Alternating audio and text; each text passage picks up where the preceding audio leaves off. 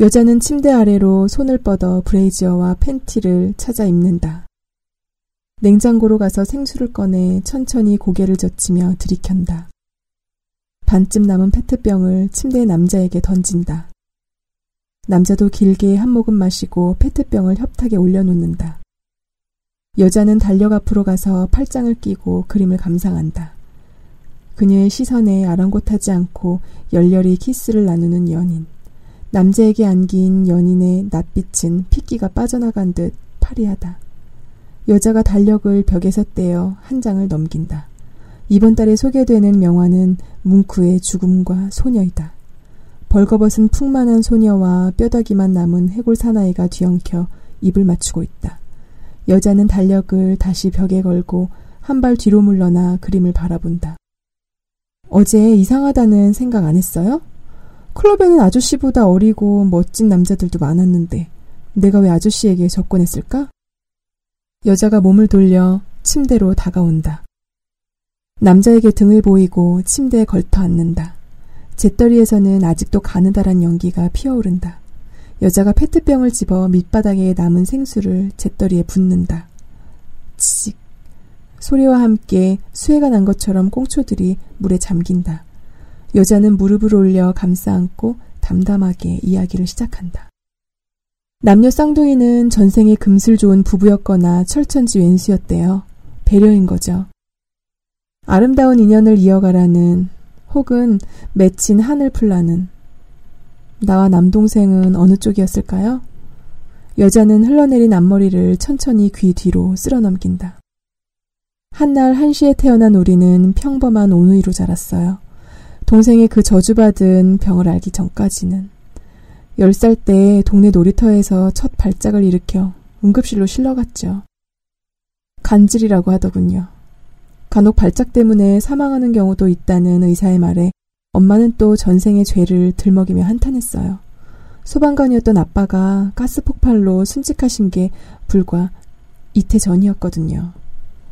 남편 걱정에 늘 마음 졸이며 살았는데 이제 남은 아들마저 몸속에 시한폭탄을 지니고 다니는 꼴이었으니 극도로 예민해진 엄마는 의사에게 들은 응급처치 요령을 나에게 반복해서 교육시켰어요. 그리고 당신이 집에 없을 때는 반드시 동생과 함께 있어야 한다고 다짐을 놨죠. 난 대답을 않고 입만 삐죽거렸어요. 보험 설계사였던 엄마는 거의 집에 없었으니까. 어릴 땐 동생이 발작을 일으켜 쓰러지면 너무나 무서웠어요. 난 손을 바들바들 떨며 배운 대로 응급 처치를 했죠. 분비물이 입 밖으로 흘러나오게 옆으로 눕히고 단추와 벨트를 느슨하게 풀고 주위의 위험한 물건을 치우고 등등. 가장 힘든 건 발작이 멈출 때까지 옆에서 가만히 지켜보라는 항목이었어요. 눈에는 흰자위만 뒤룩거리고 입에서는 거품이 부글부글 넘치고 괴상한 소리를 내며 사지를 뒤트는데 꼭 귀신이 들린 것 같았거든요. 영화에서처럼 악령이 코와 입으로 빠져나와 나에게 옮겨 붙는 게 아닐까? 자신의 병을 알고 난 후 동생도 차츰 변해갔어요. 말수가 줄고 감정 표현도 인색해졌죠. 특히 그 눈빛. 모든 사물을 하얗게 탈색시켜버릴 듯한 텅 빈 눈빛은 누나인 저도 감당하기 힘들었어요. 그의 앞에만 서면 일없이 옷소매를 만지작거리며 시선을 피했죠. 게다가 종일 집에 틀어박혀 책만 읽어대니 나까지 꼼짝없이 감금된 신세였어요. 어떻게 불만이 없었겠어요. 한창 친구들과 어울려 싸돌아다닐 나이인데 언제 찾아올지 모르는 동생의 발작이 내 목에 쇠사슬을 칭칭 감아놓았으니 엄마에게 심통을 부려봤자 돌아오는 건 모진년이라는 타박뿐이었죠. 작정하고 바락바락 대들라치면 언제나 나를 무력화시키는 마법의 주문이 날아왔어요. 넌 동생이 죽어도 좋다는 거야? 천재적인 위인들 중에 간질환 자가 많다는 게 엄마가 찾은 유일한 위안거리였죠. 도스토옙스키, 에디슨, 고흐, 나폴레옹, 멀리 알렉산더 대왕까지 어디서 주워들었는지 엄마는 만나는 사람마다 지치지도 않고 그들의 미심쩍은 일화를 줄줄 읊어댔어요. 어린 내가 보기에도 어찌나 민망하던지. 그런데 그게 아주 허황된 말은 아닌가 봐요.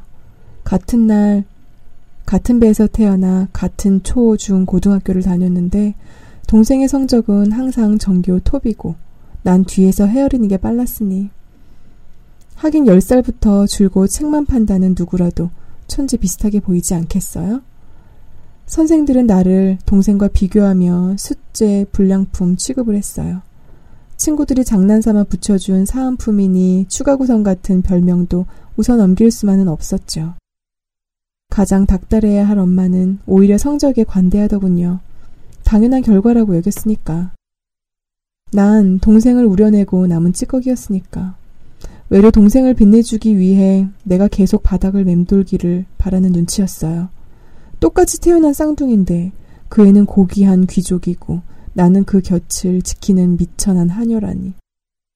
동생 역시 나에게 고마워하거나 미안해하는 기색도 없었어요. 내가 저 때문에 얼마나 희생하는데. 그러면서도 늘 무시당하는 건 나은데. 발작만 오면 하찮은 벌레처럼 꼬물거리는 주제에. 5cm 햇살벽은 어느새 남자의 사타구니 부근을 더듬고 있다. 여자가 침대에서 일어나 열려있던 창문을 닫고 커튼도 친다. 햇살과 소음이 사라진 방은 다시 강바닥처럼 침침해진다. 여자가 등을 돌린 채 커튼을 움켜쥐고 말을 잇는다. 그래요. 저 창백한 병자가 콱 죽어버렸으면 좋겠다고 생각한 적이 있어요. 아니, 자주 했어요.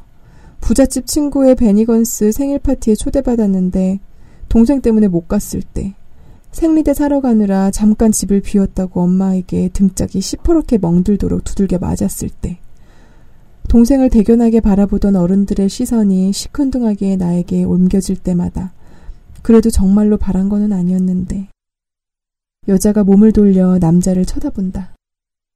입술이 어색하게 실룩거린다. 18살 가을이었어요. 그날 엄마는 회사 교육 때문에 지방에 갔고 우리 남매만 집에 남아 있었죠. 한밤중에 들리는 나직한 신음소리에 잠을 깼어요. 잠기가 예민한 편이거든요.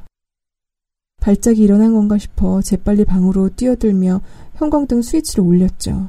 가장 먼저 눈에 들어온 건 창가에 나붓기는 상아색 모슬린 커튼이었어요. 추운데 왜 창문을 열어놨을까?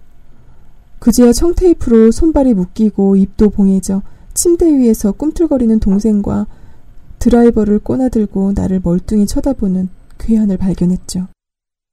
갑자기 불이 켜져 그놈도 당황했던지 드라이버를 흔들며 알아들을 수 없는 말로 위협하더군요. 곧 나도 똑같이 청테이프로 묶여 침대에 던져졌죠. 그는 허겁지겁 방들을 뒤지더니 현관문을 통해 달아났어요.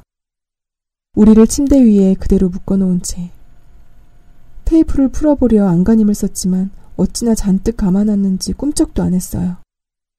한참을 바르작거리고 있는데 하필 그때 웅크리고 있던 동생의 몸이 푸들푸들 떨리기 시작했어요. 눈이 이미 허옇게 돌아갔더군요. 목구멍에서 물줄기가 쿨렁거리며 역류하는 소리, 청테이프가 발린 입속에서 컥컥거리는 소리가 똑똑히 들렸어요.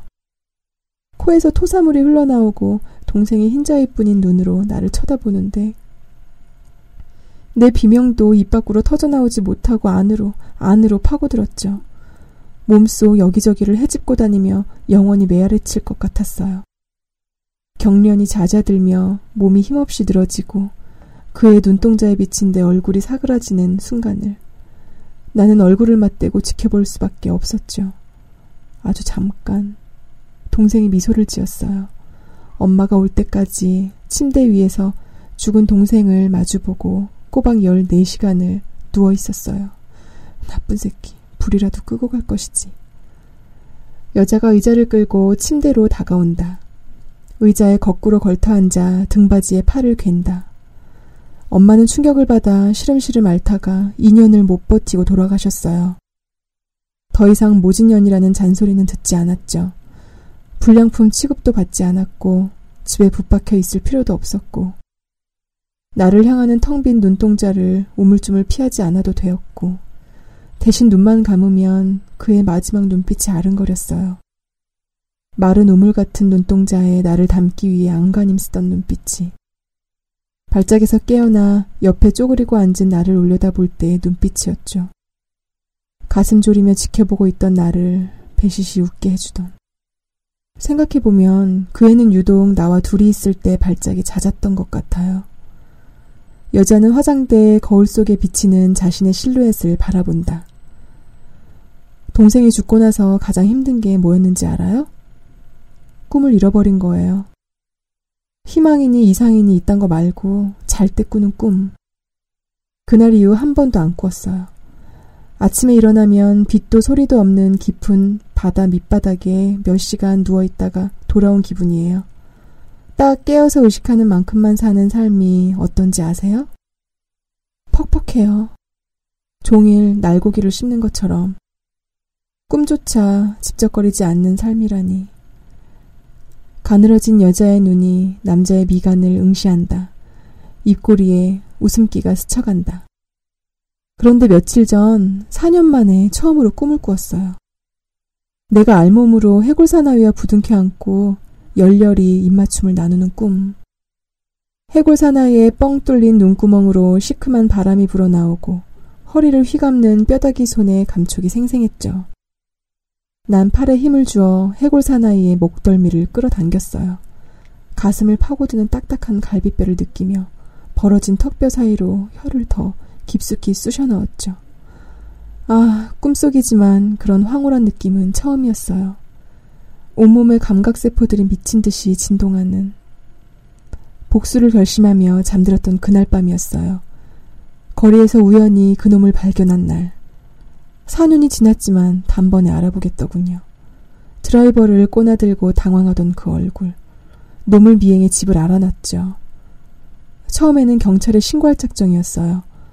하지만 종일 놈의 뒤통수를 따라다니는 동안 생각이 바뀌었죠. 우리 가족을 파탄내고 나를 바다 밑바닥에 처박은 죄를 고작 몇 년의 격리 생활로 때우는 건 불공평하잖아요.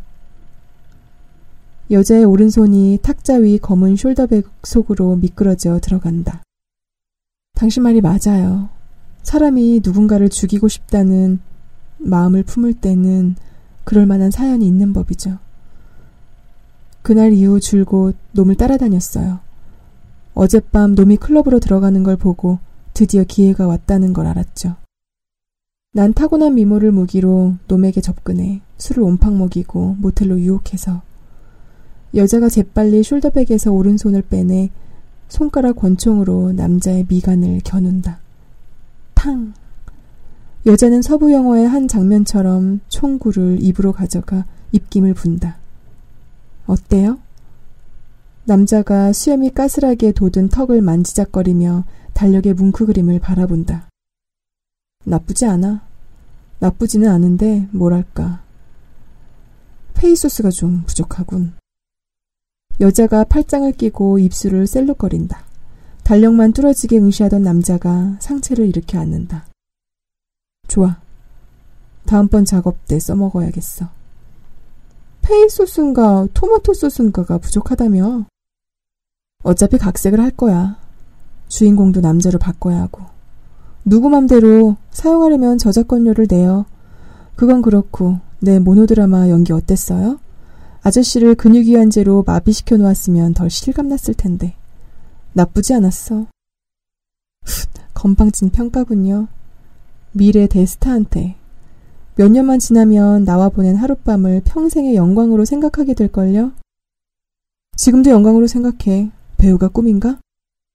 미모와 연기력과 카리스마를 겸비한 이 시대 최고의 여배우, 별 중의 별 스타. 나도 인생이 허무해서 나를 무수히 분열시켜 보려고.